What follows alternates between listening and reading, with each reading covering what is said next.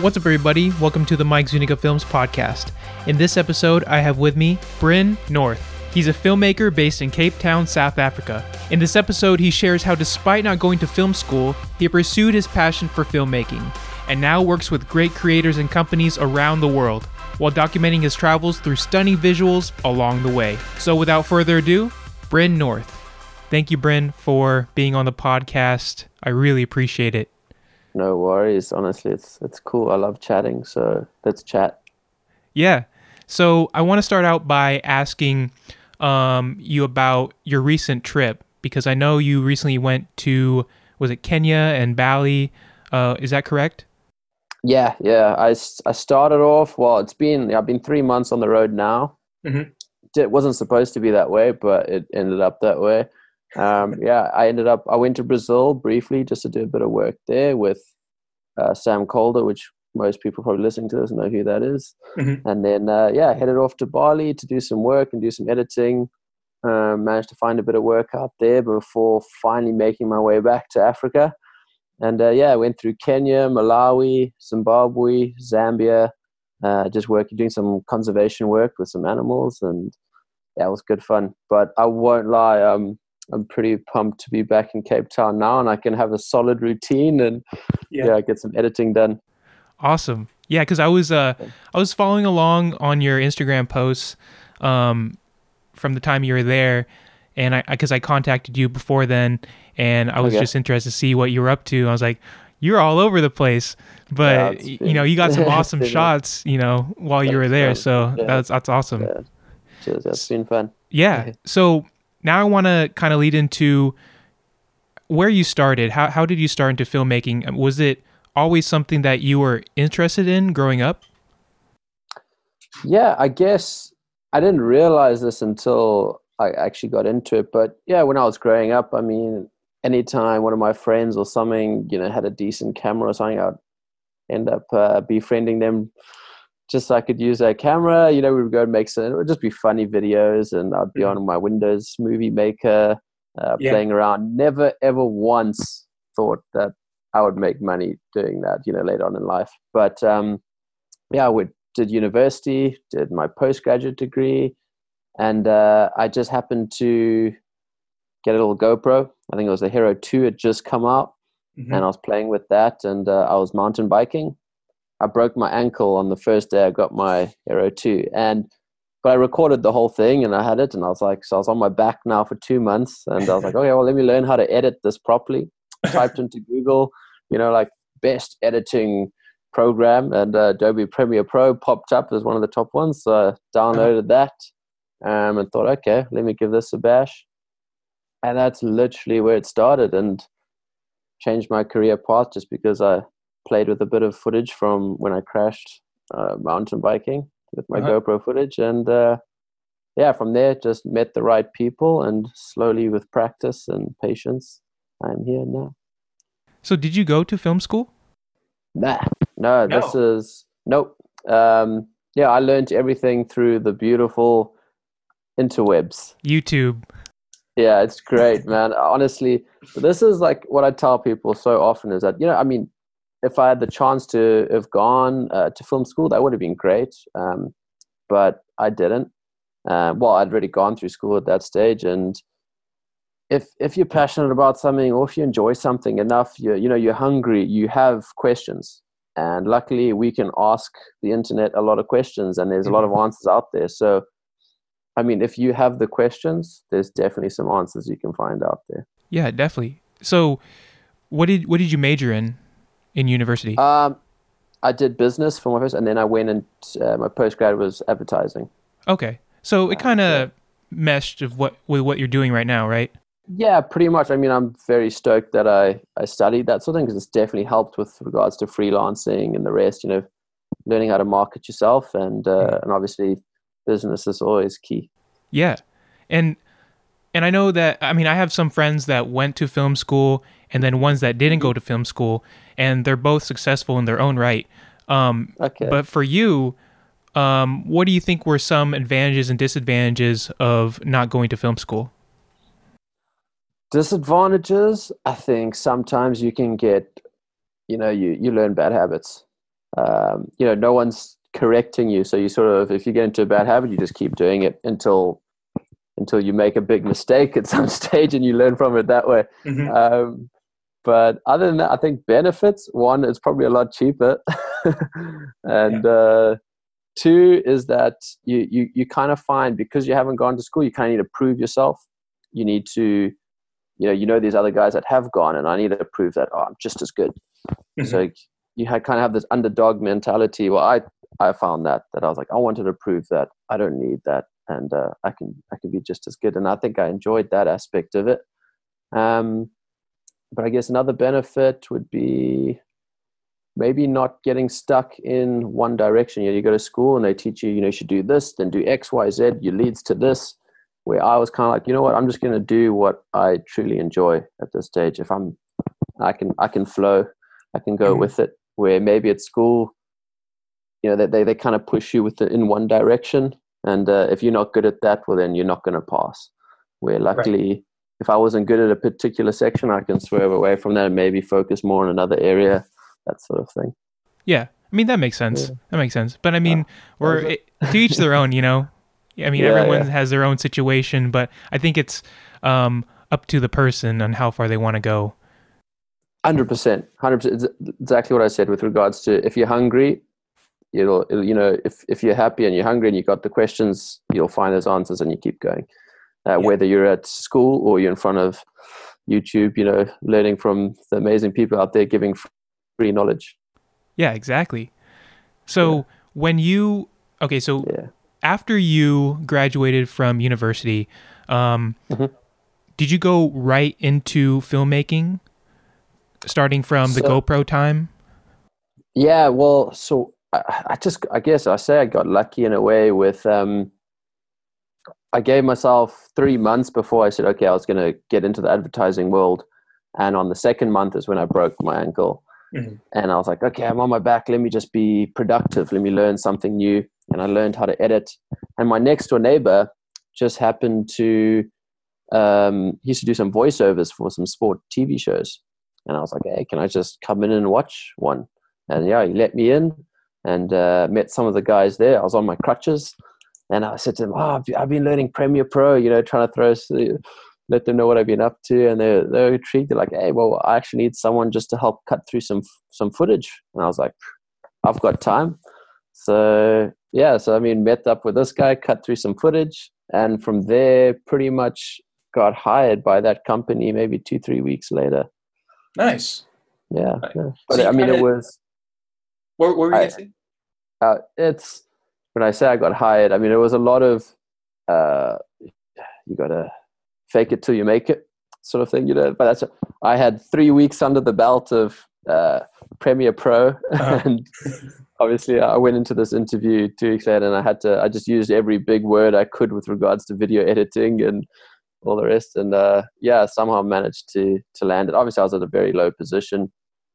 I was probably only making on my first I made six thousand rand in my first month, which is maybe four four hundred dollars. Mm-hmm. So that's how that's how much I was getting paid per month. I think for my first like couple months. Uh-huh. Um, but yeah, I, I I progressed pretty quickly and worked my way up from there. Yeah. Nice. So basically, you kind of you kind of used what you were interested in doing, found an opportunity, and applied it to kind of start making money in the process right out of university? Yeah, it was for me like there was, you know, I felt like there was no risk. You know, I just come out of university. I hadn't actually got into the advertising world yet, and I was like, "Hey, let me just give this a bash for a few months. It's it seems like fun," and mm-hmm. uh, which was a great way to go into it because I, you know, I had no extra pressure on me, and I was making just enough money to get by, well, just as much as I had as a student, you know, and I'm used to living in the student ways. So yeah, for me, it was good fun learning something new. Um, I would literally, I'd go into work and I'd be asked to do something. I'm like, okay, cool, cool. And I'd slowly do it. And I would get home that night and I'd be watching YouTube videos and tutorials all night, working it out. And uh-huh. uh, yeah, then going back in the next day and smashing it out. Yeah, it was fun. Yeah, it, it was like, like, a learning a, process. Felt like a challenge. Yeah, yeah. Yeah.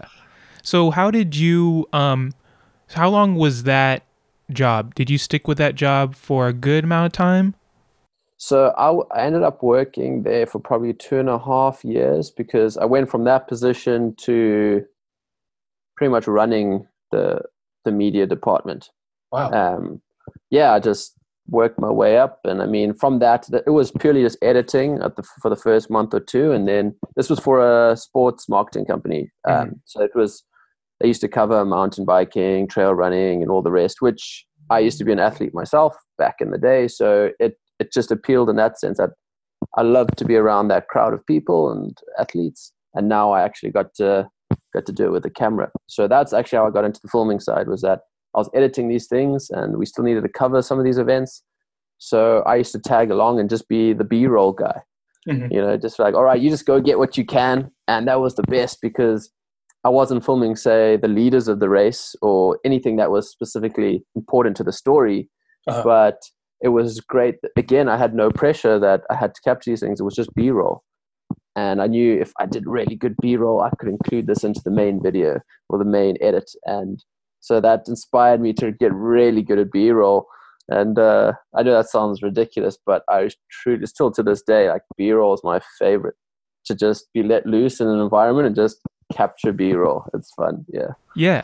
And so in the process, I mean, I'm sure you didn't really know at the time, but that kind of eventually led you to um, film what you wanted to film up to now, right? Because obviously, in the beginning, when you are working for, let's say, a company or you're filming, you know, let's say weddings, and that's not your actual passion project, um, it's still something that you like to do. It's creative, but at the same time, you're still getting the the skills that you need that you'll be able to apply in the future for when you actually are set for the time to film what you're passionate about. One hundred percent, man. You nailed it on the head. That's exactly what it is. I mean, there's that fine line. Like we do certain things because at the end of the day, we need to put uh, you know bacon in the pan, and there's the other aspect where we need the passion side that you know we really truly enjoy doing it. So it's making that mix. Um, uh, I luckily, yeah, exactly. I'm, I love being in nature and the rest, and because I was filming the sport and a lot of it was in the mountains and out there um, I, I got my kick out of that. That yeah, I was capturing this race or this event that wasn't didn't mean the world to me in that sense, but just being out there and being able to film in nature, I really enjoyed that aspect of it. And uh, so I was getting both sides. I was getting the monetary side and the, I guess the inspir- inspirational side. Yeah, exactly. So how how long did it take for you to make that transition from, you know, doing what you're doing at the at your bit at the business to now doing freelance? Do you currently do freelance now for a majority of your projects? Yeah. What was the transition? Um, it was pretty slow. Well, I mean, I finally left that company I was speaking of and just decided, hey, let's just give it a bash, uh, start freelancing again. But I ended up picking up. Uh, one of the things is like obviously in most people these days, you oh, we want to travel. You know, we want to see what else is out there. Um, and I couldn't. I mean, I started. I did a lot of travel within South Africa at the time, national travel, and that was great. But I was trying to figure out how can I get outside of South Africa? And, you know, how, how can I get people that are willing to pay for me to go to another country and then s- still pay me? You know, Mhm. to, to me, I was like, how am I going to do this?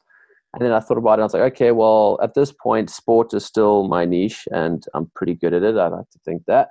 So let's see what there is. And I look for, you got to look for a global brand, a brand that's recognized globally because you know, if, if I was working for smaller companies within South Africa, why would they want to send me anywhere else? So there was a company called Specialized, which is a pretty well-known. Uh, they call Specialized Bicycles, and they make mountain bikes, all different types of bicycles. And this was just before the Olympics, Hmm. and they were wanting to make short little documentaries on different athletes. And obviously, these athletes are from all over the world, so this was perfect for me you know, I got to, if an athlete was from Spain and he's training up in Spain, well, then I managed to get it so that I could go up there and film this seven, eight, nine minute documentary with him about what he gets up to. And this was perfect because one, I got to go do what I love and enjoy, tell a story about someone. It was still sport related. And I got to see a new part of the world I'd never seen before. Uh-huh. And um, so I worked a lot with these guys. Although I was freelancing, they were my biggest contract. And for for about two years, I uh, sort of worked with them, and I got I probably went to maybe 35 different countries over the two years, and that was fantastic. And, and like you said, you know, on the passion side of things, I'd go out there, I'd be filming all this, but I would have half a day off, you know, and it would be a day off to rest, but I would be out there now filming my own thing. So all like if you see some of the videos on my YouTube channel, uh-huh. like they're pretty small. There's no, nothing special, but those are all filmed within the maybe the couple hours I have between these other jobs. So really? I go out there and I, yeah, like none of like those are all done in between other client jobs. You know, 95% of the travel I've done has been for clients. I can't afford to travel everywhere. So I make the most of the little bits of free time I have. Um, yeah, that's where it's come from. Yeah, I mean, sometimes that's what it takes. You know, if you're really passionate about it, you uh, find those chunks in time during your day between shoots to do what you really love to do. Yeah, there's always time. There's there's there's always time. If something means so much to you, I, I promise you, you'll find the time. Yeah, yeah. There's yeah. some truth to that. So, kind of want to backtrack just a little bit um, yeah. On what you were talking about when you reached out to Specialized. Um, mm-hmm. Was that the first large company that you reached out to in terms of work? What was your process to kind of networking and reaching out to possible clients at that time? So I didn't go straight for Specialized Global. I decided I spoke to the guys at Specialized South Africa, mm. and uh, from there, and luckily I knew some guys that were working in the video department there, and uh, yeah, just it it's just a bit of chit chat, really. You know, you just talk to people, show them a little bit of something you've done, show them that you can actually offer them something, and uh, yeah, from there, just a couple emails, and uh, it just took one job, I think. You prove yourself within that first job. They're like, okay, you did a great job. He made it easy for us. Let's do it again. Mm-hmm. And so, uh, yeah, kept going. Did you did you show what did you, what did you show them in terms of your portfolio? Because I kind of uh, I I have people ask me, you know, what should I charge when they're first starting out, right? And they're yeah. kind of more focused on what they're going to get out of it. But the important thing is you have to have something to show because it's really mm. hard for the client to gauge. So, what were you going to say? 100% what you're saying there is, uh, you know, luckily at this stage I'd been working for a sports company already. So, I had I had some like highlight reels from some of the events I'd covered.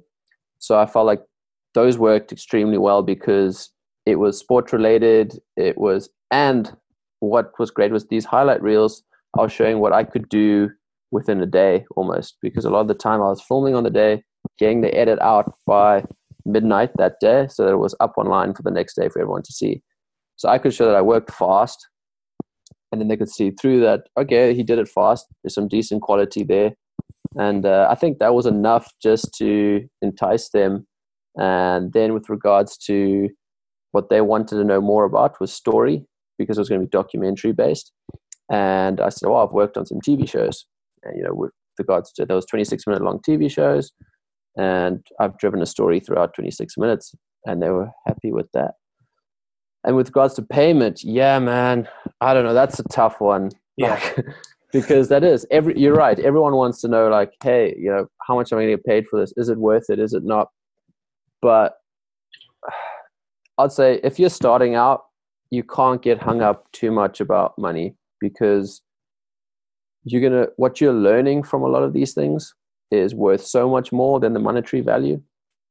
Um, you know, if you do one or two jobs and you say no because oh, it wasn't just quite enough, I think you're going to lose out on what you could have learned in terms of just you know experience, and um, you you can't put a price on that from the get go. Obviously, once you've proven your worth, then definitely, you know, you, you need to make sure you're getting paid for, for what you're able to deliver. But when you're first starting out, yeah, it sucks. You know, you, you got to be broke sometimes. You don't make much, and sometimes you do things for free. But I, I definitely don't think it's it's a it's a lose lose.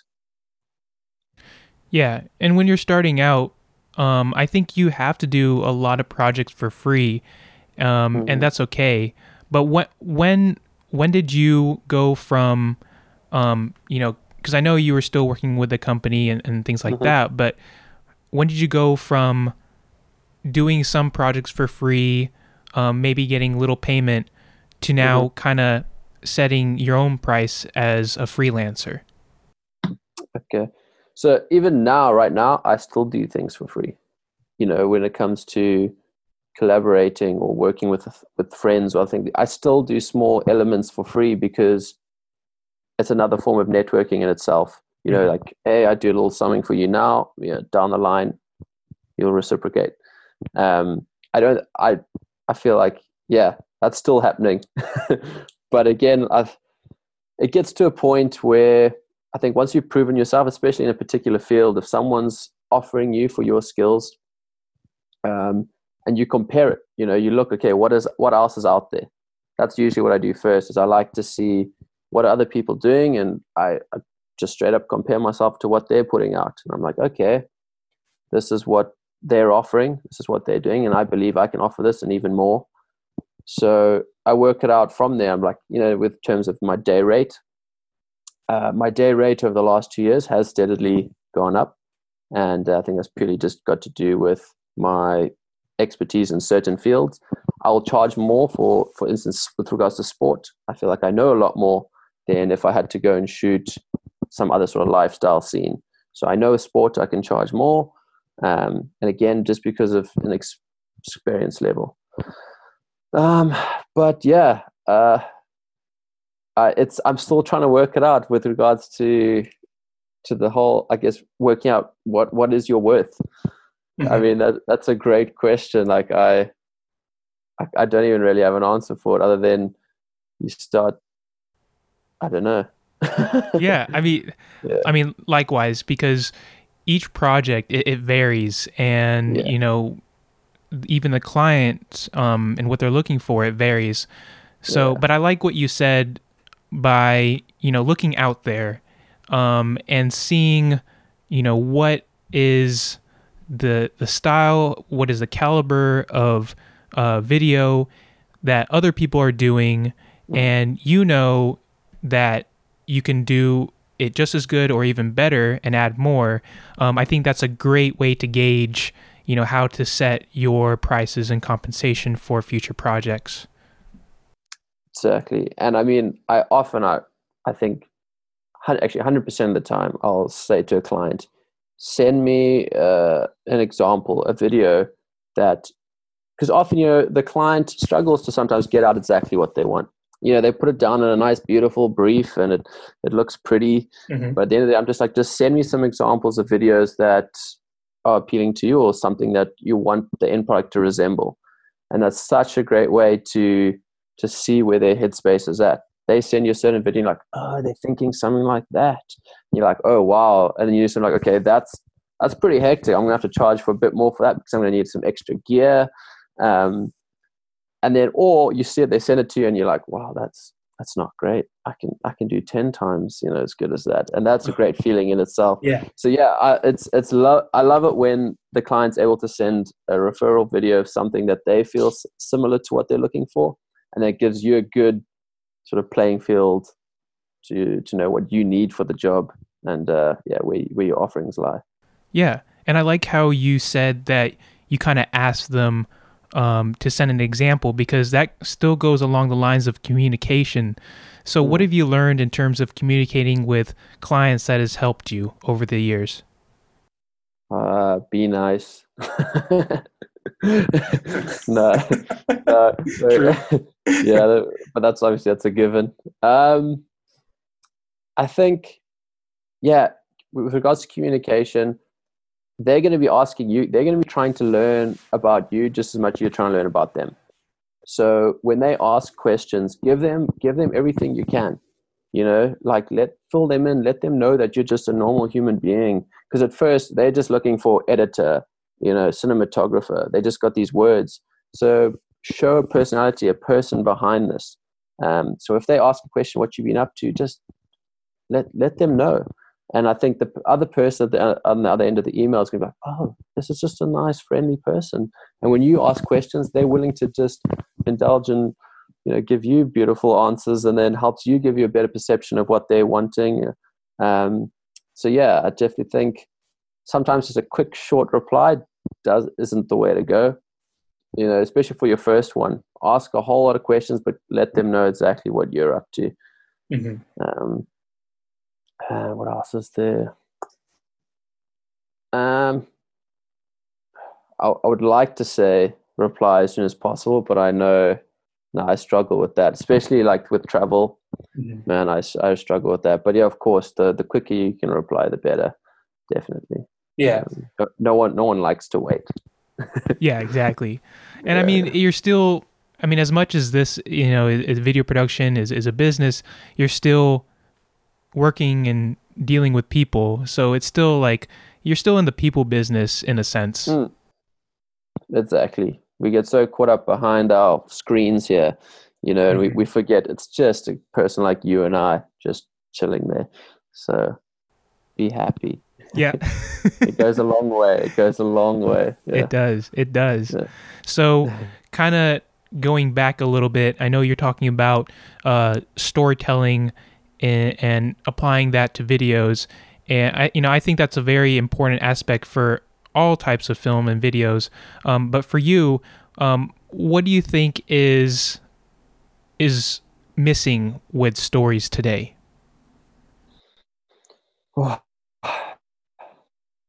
yeah it's i think it just comes down to you know and i i don't want people to if you go look at my youtube channel i mean the videos i've got up on there are that's just me having fun. There's there's that's there's no client work there. That's just a little bit of fun but nothing that i truly truly am happy with you know. They've always been side things. I've been shooting in between things.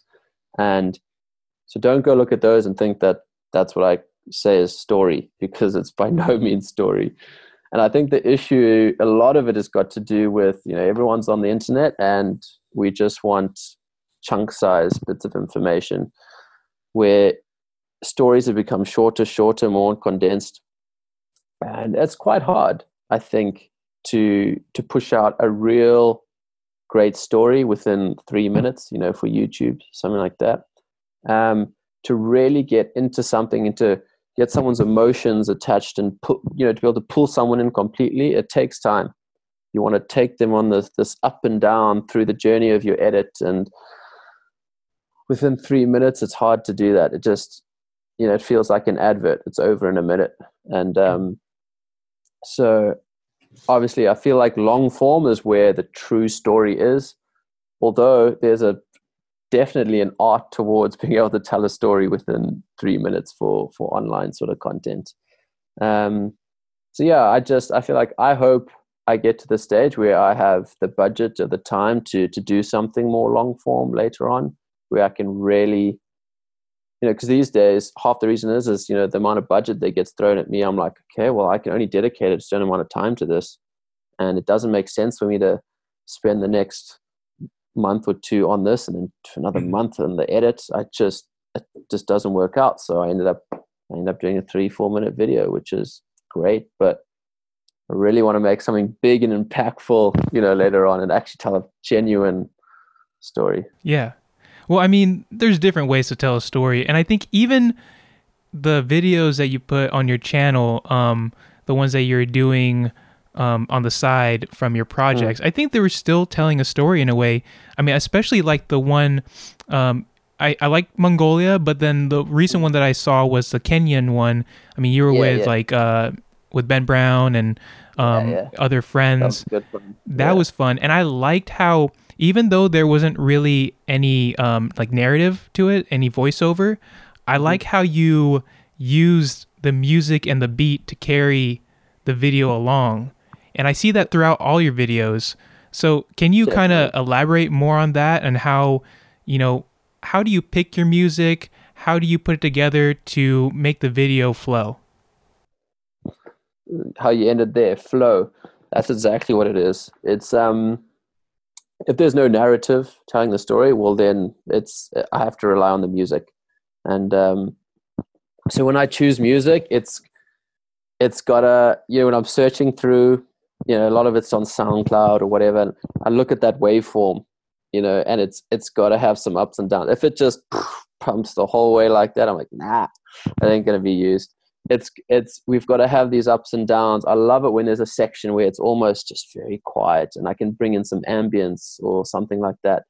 And again, that's just because I can completely, you know, it's often these days with tracks, you know, it's this, this build up, it's the drop, and then it's just fast paced stuff, da da da da da.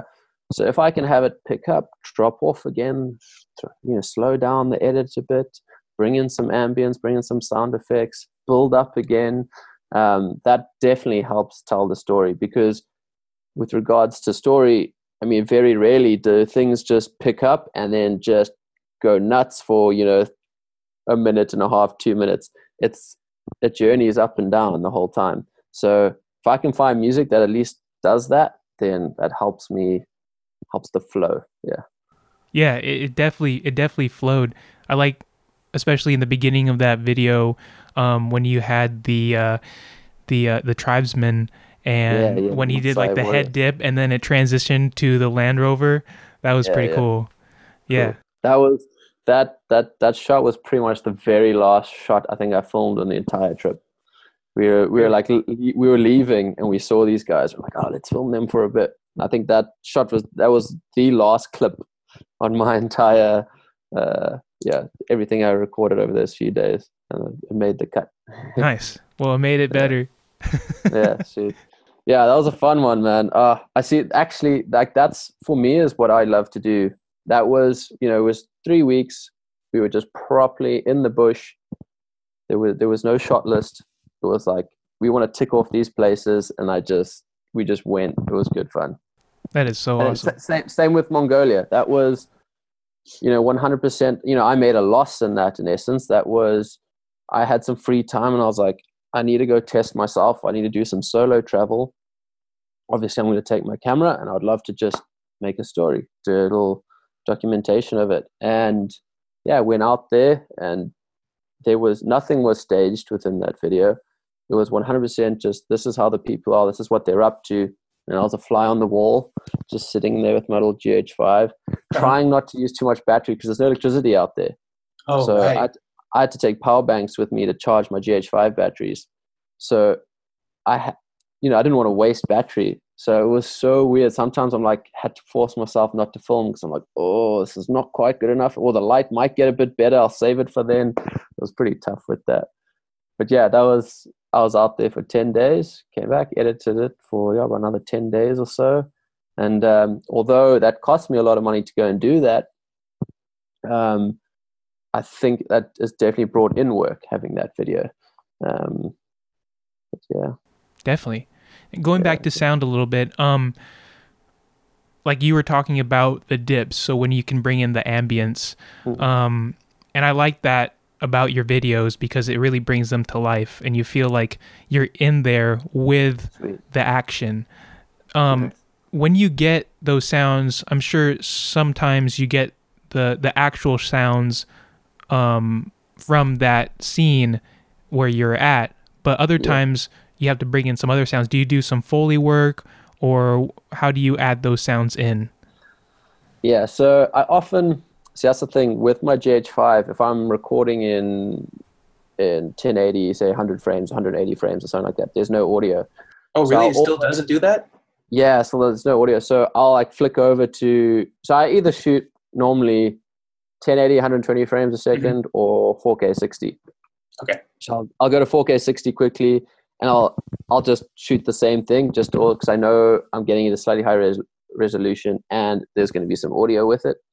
So I'll usually use that. But if it's not great, if there's someone talking in the background, or you can hear my own footsteps or something like, then I yeah, then I have to do a little bit of foley myself, but super basic. Only if it's something super basic like footsteps or I don't know just you know usually just bits with cotton wool or crushing a leaf or something like that um, but obviously when it comes to like animal noises and i just go straight to youtube mm-hmm. so I'm, you know i can there's there's so many people out there that are offering free sound effects um, they're not the greatest well they're not the highest of quality a lot of them but i find you don't need the highest of quality for for ambient sound effects. it is so subtle in the background you don't notice Um, and I always obviously try to do things as cheap as possible. So if I can use free sound effects, the better. yeah, yeah. I mean, YouTube's Yeah. a great resource for that for sure. yeah, actually. But it does, you know, you don't really think about that, especially with like movies and and commercials. There's a lot of extra sound effects that are added in, but Mm. it really it really brings the video to life. It adds more to it, even though it's such a subtle detail. It's just something I've, you know, I never, I didn't wake up one day and decide I'm gonna do sound for this video. It's like I just did a little bit here and there, and uh, over time, over the last few years, I've actually realized how much of a difference it makes. You know, I'll edit a video and I haven't done the sound yet, and I'm just like, oh, this is this is terrible. And I'll add in a bit of sound, and all of a sudden, the whole edit just feels better just because I added in sound. Uh, whether it be it's an ocean scene, and I just throw some ambient ocean noise in the background, and it's all subconscious. You know, you if if you can hear the sound effects, you're probably doing it wrong. You almost you don't want people to notice the sound effects. It should just be there in the background, enough for their. If you if you think it this way, you know, someone is just looking at this little frame here, and Mhm. everything they're getting is from that one frame. I love adding sound effects because it just it fills in all these different gaps. And uh, yeah, so now someone can be seeing this one frame you're putting up on the screen, but all of a sudden by playing a few animal sounds or something in the background, their imagination is filling in the rest, and it gives this immersive feeling. And uh, yeah, just something as simple as that. Yeah, I, I like how you described it. It really kind of opens up the breaks the walls down and opens up the world to the viewer. Yeah. There you go. Yeah. So, talking about traveling and filming and what you do currently, um, especially you know you talking about being in Mongolia and having to be resourceful with your gear. Um, Yeah. Do you have any tips for anyone that is interested in you know pursuing that and filming and traveling at the same time for any companies, clients? Um, I think get get good with the least amount of gear as possible. Like, don't overcomplicate things. Keep things simple. Um, you know, it's so easy to. There's so much gear out there at the moment, and it's so easy to be like, "Oh, I can't do this because I don't have this." You know, if you learn to do a lot with a little, ha, when you get a lot, you know, you're gonna make big things. So, I mean, I I shoot on a GH5 you know it's just manual focus and it's usually just that with my little cheap Rode mic on top i've got i use uh, the Zhiyun Crane a lot Mhm. um, other than that i mean that's pretty much it. The lenses i use are all cheap. They're basic. Um, and it's so it's it's nice in a way because it all fits in this one backpack. It's everything i need. And uh, yeah, there's no worries, especially because when you use really expensive gear, obviously you, it'll you, you don't risk it as much. The cheaper your gear, you you tend to find you risk it a little bit more, and when you risk it, you get that biscuit. Yeah, I like that. That's true. It you know going and and filming at a different angle or maybe um super low to the ground where you might get kicked with dust, you know. yeah, exactly. Those shots yeah. are are the best sometimes. No, um, hundred percent. I feel like you know, especially coming from a sports background, you're usually in this position where you only have one take. You know, this leader's coming around the corner, and he's going to do it once. You miss the shot, you can't ask this guy to come back and do it again. Mhm. So then you find this balance between, okay, I have to get this shot, but I want it to look beautiful. So how much are you going to risk it? You know, you've you plan this all out, but you have no control over this person who's running towards you, what they're going to do, which angle they're going to come from. And I think learning from that to risk it as much as you can, with also just making sure you get the shot. Um, I found that that helps a lot. Um, yeah, that taught me a lot quickly. Yeah. Uh, Yeah, I mean But just tips What were you gonna say? for tips for I think others. Just I wish I started when I was younger. That's one of my biggest regrets. Is like, I just wish I'd started earlier because the truth is this takes time. You don't pick up a camera today and you just get good. We're all inspired. We watch YouTube. We see amazing people out there, and the truth is you can't be like that instantly. And it takes time and practice. And I get so many people messaging and asking like, "Hey, like, you know, what? Oh, do you have any tips or tricks?" And I'm like, "There's no tricks. It it really is practice makes perfect." I mean, I still look at my stuff that I did a year ago and I cringe. I'm like, oh, you know, I look back what I did when I started almost five years ago, and I'm like, uh-huh. gee, how, you know, how was I putting this out? Did I think this was good? And I hope in five years' time, I look at what I'm doing now and I cringe. You know, I want to be progressing and learning constantly. Yeah. So the only way to get there is by just practice makes perfect. Yeah, that that is that is exactly true. It's just all about the progression. I mean, hmm. you, you and always getting better each and every time, and yeah. finding ways to step up your your game. You know. Exactly. So with your you, I mean, you travel a lot, you film a lot.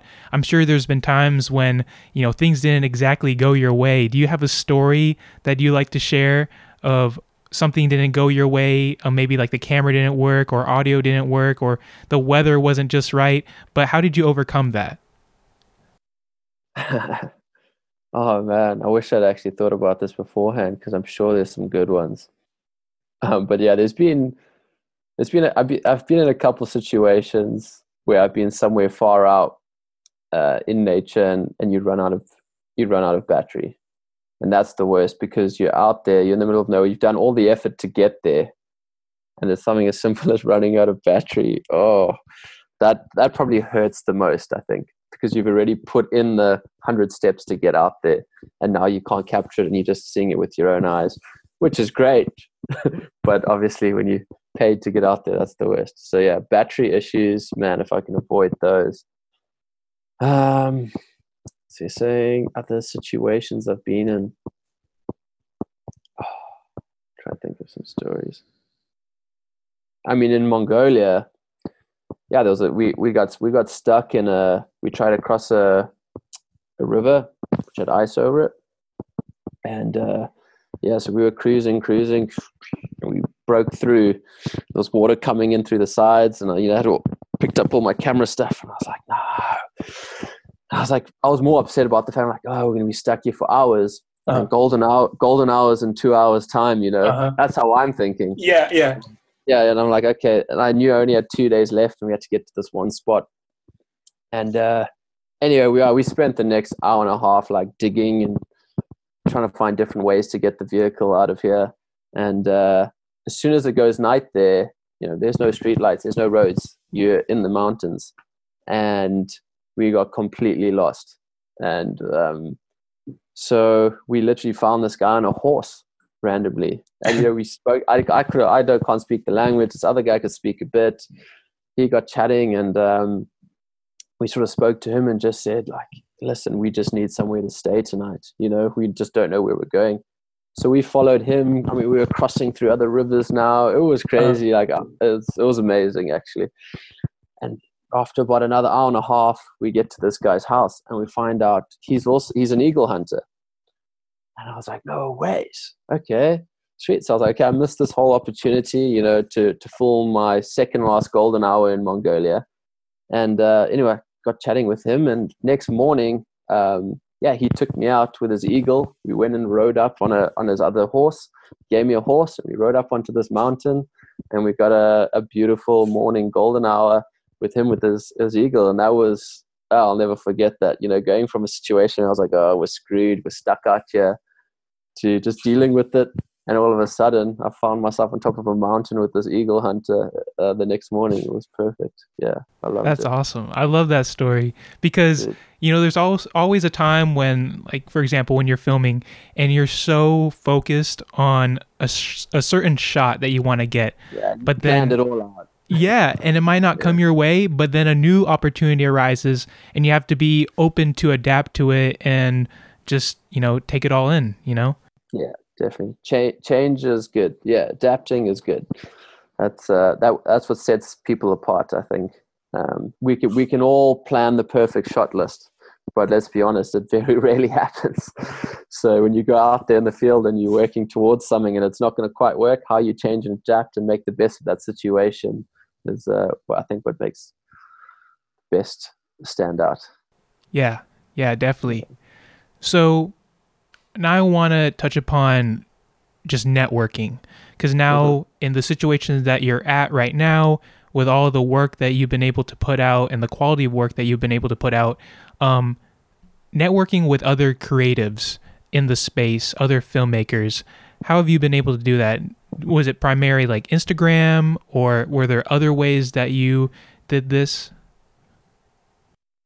i think i'll probably say instagram is probably the easiest way just in terms of because to connect with someone there's the messaging side of it.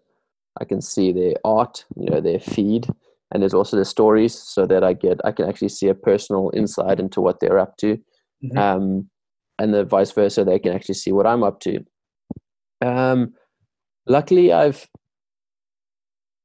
i've contacted uh, you know i get people contacting me now you know asking for tips and hey, can we meet up and stuff like that? And I remember when I was doing the same thing, you know, also asking people and and I thought like, okay, you know, that's it's one way to do it. But the truth is you really have to stand out if you're just gonna message and say, Hey, can I help out? Or can I do something because there's hundreds of people trying to do that out there. And the truth is a lot of people don't don't have the time to to bring someone they don't know, you know, into what they're doing or if there's a client involved and really it's it's hard to donate time. Time's worth a lot these days.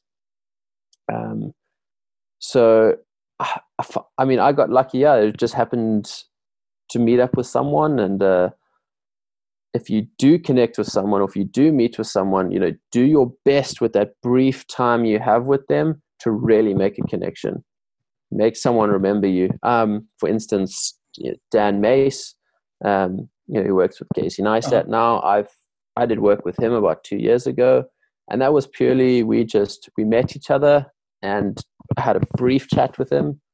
But I think we had a good and a decent, you know, sort of connection that when I did send him a message or follow up, he remembered, and uh, from that we we slowly finally did some work together. I think with Ben Brown, similar thing.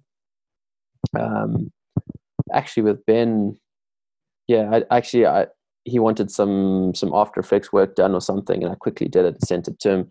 Um, so I think with these days, especially with collaborating, um, it should never be a one way thing. It's it's a collaboration. You know, you have to bring something to the party, and that's what's really hard these days. Is actually everyone wants a shout out, everyone wants a freebie. Oh, wait, how can you help me? But the truth is, unless you can help them, they're not going to want to help you and and like I said, like it's there's so many people doing it. You got to find a unique way of getting through to these people. Um, trying to think of certain ways that people have contacted me. Yeah, uh, I think I don't know. I think uh, Instagram is definitely the easiest way. Um, also because it's easy for me. I mean, did you you message me on Instagram? I did. Yeah. Yeah. Yeah. Exactly. And then with regards to that, like you message me, but I can quickly click on your profile. I can see what you're up to. I can see your stories. It's a very quick way for me to see what you do in such a short space of time. I can make my decision a lot quicker to reply or to give you my time. Um, yeah, so I'd definitely say Instagram is probably the easiest in that sense. YouTube, leaving comments and stuff like that. That's hard. yeah, um, it gets lost. yeah, it gets lost. And emails, you never know these days with emails because lots of times, I mean, especially bigger creators and stuff like that, they've got people that go through that with for them and weed out the the not so important emails. Um, right. But I don't know, man. I feel like I'm in this. I'm I'm still asking that question. You know, by I'm still wanting to collaborate with people. I'm still trying to figure out how to contact people. I'm very small, you know, in the grand scheme of things, very very small. Um, I'm lucky that I've. I mean, Sam Kolder got hold of me. I met him through Fun for Louis. I don't know if you know Louis. Yeah. Mm-hmm. Um, yeah, I did some work with, with Louis when he was in Cape Town. Sam happened to be there. He just happened to see something that I'd put out. And he was like, hey, he hit me up on Instagram and asked if I could help out on one of his projects. So sometimes it's purely just down to, to who you know and the small connections you make. Um, and hopefully, I mean, the best way is I just you know I put out work. I just wish these people could could see it because sometimes if they could see the work, that would uh, proof proof is in the pudding. Um, yes. But yeah, I mean because when people come onto my Instagram and there and you see I don't know I've got uh, just under twenty thousand people people judge you on that. You know, it's the mm-hmm. first thing they look at, and um, it's hard to these days to really stand out unless you've got big numbers. Um, and so I'm trying to work it out. I'm trying to figure it out right now. So if anyone's got any tips out there for me, that would be great. I mean, unfortunately, that has to be the case. You know that. I mean, people do look at your following when they're looking on Instagram. But mm. I hmm. think also too, I mean, your work speaks for itself. You know, the, the maybe your, your follower count isn't where you want it to be, but your your you know the quality of your work is like high up there. So I think you know once people see that the the people that I think are the ones that will benefit you and, and work with you and actually build a, a good quality relationship um, are the ones that actually see the quality in the work first rather than that you know follower count. That's so, very true. Yeah, that's very true.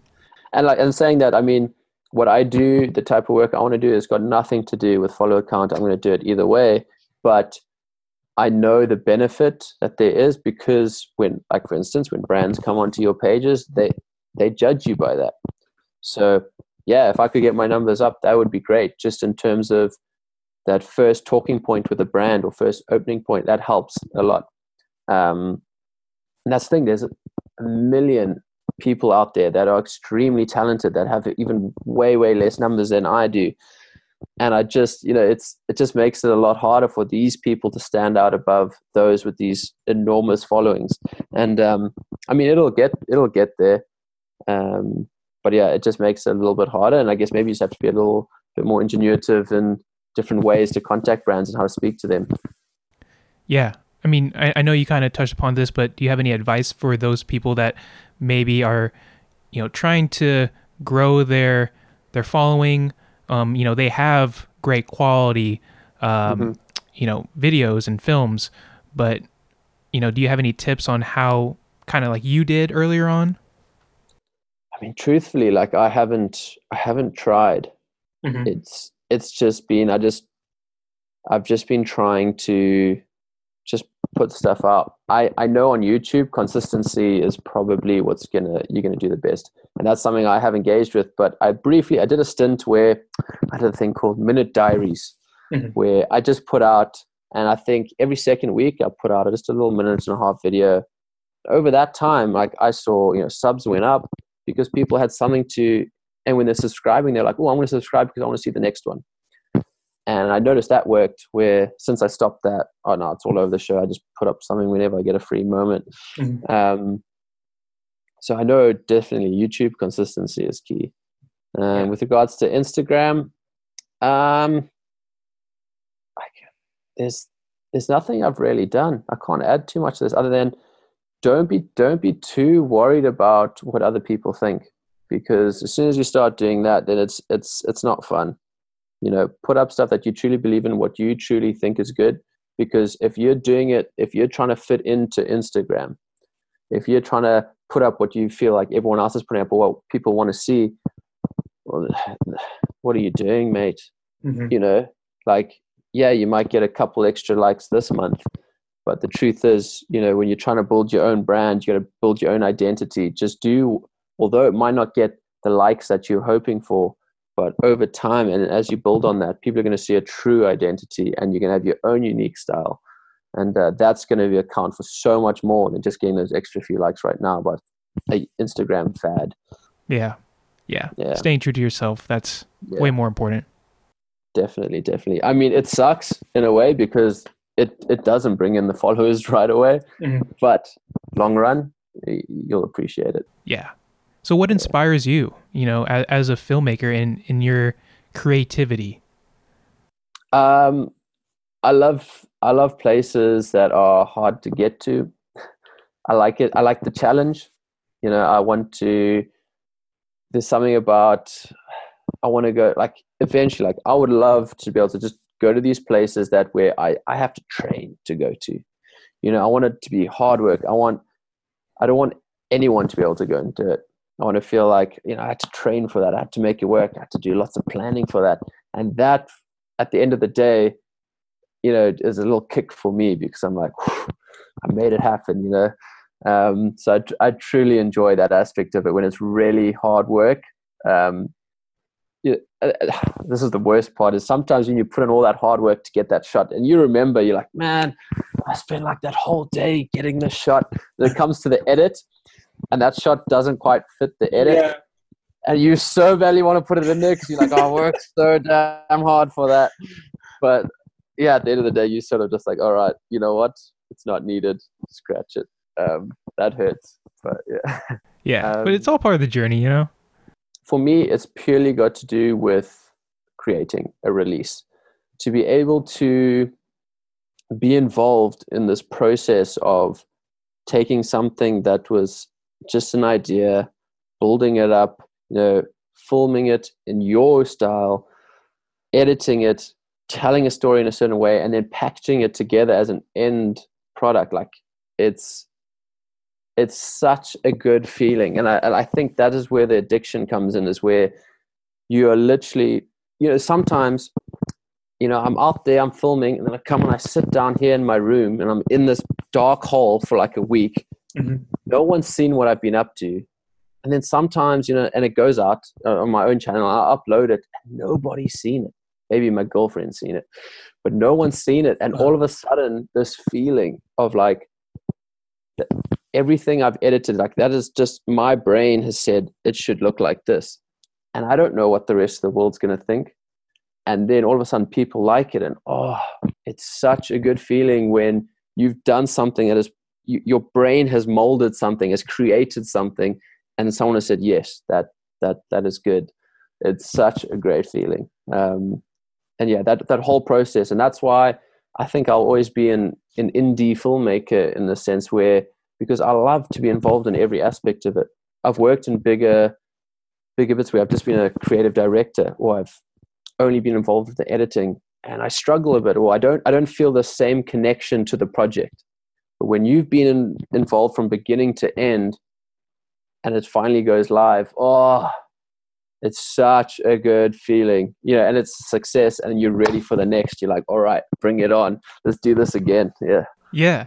I mean, that's what it's all about. I mean, um, I I really feel you on that one because you know when you were actually out there on the field, you know, going through the same challenges that everyone else on the team were going through, overcoming them, and then going into post, and then actually you know collaborating and putting all the creative touches to the video, and then finally, you know, when you're finished, you're putting it out to the world and you're not yeah. even you don't even know how they're going to respond but no idea yeah it's, exactly it's, it's like standing there naked in front of the whole world. You know, are they going to enjoy this? You know, like it's literally. You, I've ex, I've pressed export. No one has seen this. You know, or I show someone for the first time. And, you know, when I show someone an edit for the first time, you know, okay, say they this is the screen here. I'm looking at them. You know, I'm I'm reading every time they blink, every time they look away, because I'm trying to gauge what were they interested in, what why did they look away, was that bit boring? you know, and I'm, and it's it's such it's such don't know what it is, but it's such a like it's a it's such a weird experience to see it to when someone's looking at your edit because it truly feels like I'm standing there naked and they're judging it, you know, and um, yeah, but I love that. I think, and that's where you get the kick. Yeah. Yeah, because you you you know you put your whole uh, passion and and effort into mm. into this project and then you know you, i mean when it comes to constructive criticism how, how how do you ask for it how do you take it, it, it for you personally um i mean i always ask for it because like you know and especially because if my friends see my edit or you know colleagues and whatnot i have to say just be brutal with me be honest because if you're not, well, then I'm going to do the same thing next time, and I don't know that it's shit. Mm-hmm. So it, it it purely comes down to honesty, um, because what I'm doing is for others. You know, if I was doing the edit just for myself, well, then fine. But the fact is, you know, I'm doing this for a client or a brand, or there's going to be hundreds, hopefully thousands of people watching it. Mm-hmm. And I want them to feel a certain way. I want to convey a certain image. So I need people to be 100% honest when they view something, whether it be the smallest thing, something, and like I said, I watch them while they watch my edit. And if I can see that they, you know, for a couple seconds they look away or they're not interested, I think, okay, why did they do that there? You know, was was that bit not worthy to be there? Was it boring? Um, so yeah, I mean, I'd say it's it's the hardest part when someone tells you they don't like that because it hurts. But at the end of the day, that those are the times that are going to make you grow, and that, that's how you grow the fastest. Yeah, I mean, some you have you have to you can't really take it personal. Um, no, you know, you have to. I, I can I think as long as you know, um, that is coming from a good place, you know, yeah. especially from the person that you're asking. Maybe they have some experience. Maybe they're another filmmaker. I mean, you know, Definitely. or or someone. I was speaking to another one um, in my previous podcast, and she mm-hmm. was telling me that you know she asked someone that's not even in the filmmaking space and getting you know their um, their opinion on it, and then asking like another filmmaker who's kind of close to them, um, just kind of reaching out from that. different angles. And Definitely. I think that I think that's a you know also a good way of, of going about it as well. Definitely, I hundred percent agree with that because you gotta you gotta ask someone who is potentially going to be the viewer mm-hmm. and see how they interpret it, and then also ask someone who is on a similar level who also edits or films, and they can be a bit more critical with regards to the technical side. Mm-hmm. Yeah. So, what is your why? Why do you continue doing what you're doing in terms of filmmaking? Whoa. Big one. yeah. No, it's. Uh, I mean, like like I said, I, I started this just because I was like, hey, let me give it a bash. I got nothing to lose, and I very quickly realized that like I said, this is for me is it's it's such it's so great to be one. I get to change. I get to do things differently all the time, mm-hmm. and uh, yeah, on a personal level, on terms of growth, and I think it's so healthy to to have to change so often, to have to look at things differently, to not be in a mundane sort of routine. Um, and I think sometimes although i get tired and i want to just have a simple bit of routine and it, it forces me not to forces me to stay active to look at things differently to not get repetitive um, and i really like and so i want to keep doing it just for that alone almost you know it, i feel like it really has helped me progress not just in terms of my career but just my life um, the way i look at things and um, you know, like I said, in the field, things don't often work out and things change. And I exact same things with my life overall. And I've learned to deal with those things a lot easier and just go with the flow. Um, but my why, I, I mean, I think I'm slowly going to uh, lean towards the documentary side of things because I think if I have the ability to help tell the stories of people that can't, you know, um, if I can get out there, challenge myself, put myself in situations to help tell stories that aren't able to be told unless someone else goes in there and does it. Um, that's yeah. I really hope I can, as I grow, and I guess till I get to the point where I'm able to get paid to to do these sort of things. Mm-hmm. Um, that that's that's the end. That's that's the goal for right now. Um, I mean, a lot of things I do, I love it and I really enjoy it, but if I can get paid to go out there and help tell stories of people that are in some crazy places um, and help give them a voice through my art, oh, that would be amazing. Yeah. Yeah.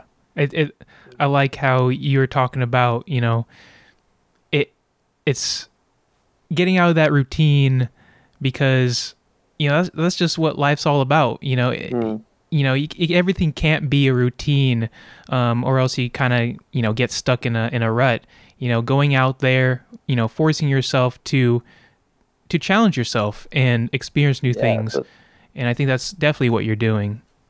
Yeah, you. It's uh, like it's tough. Like there's many times I don't want to go and do it.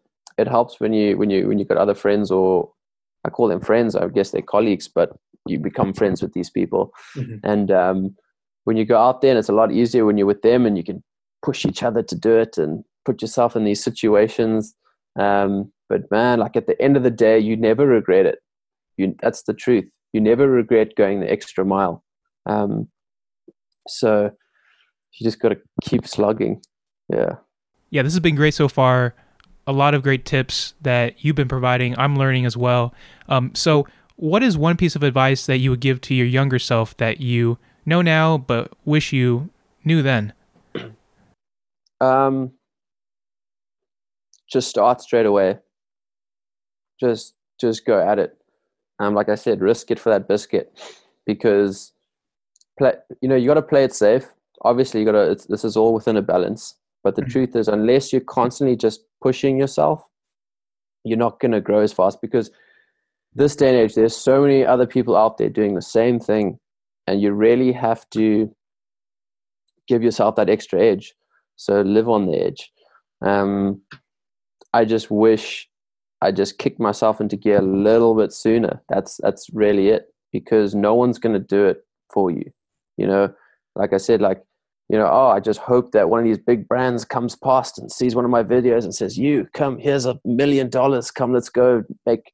It doesn't work like that. You really do have to put it put in the effort the whole way through. And luckily for me, I'm just starting to break through into this realm where I'm starting to get a little bit of success, but I'm by no means there. By no means there. So, like I said, if I just started a little bit earlier, maybe I'll be a little bit further down the line already. Um, just got to keep risking it. Yeah, that's all it is. You know, keep pushing I, forward.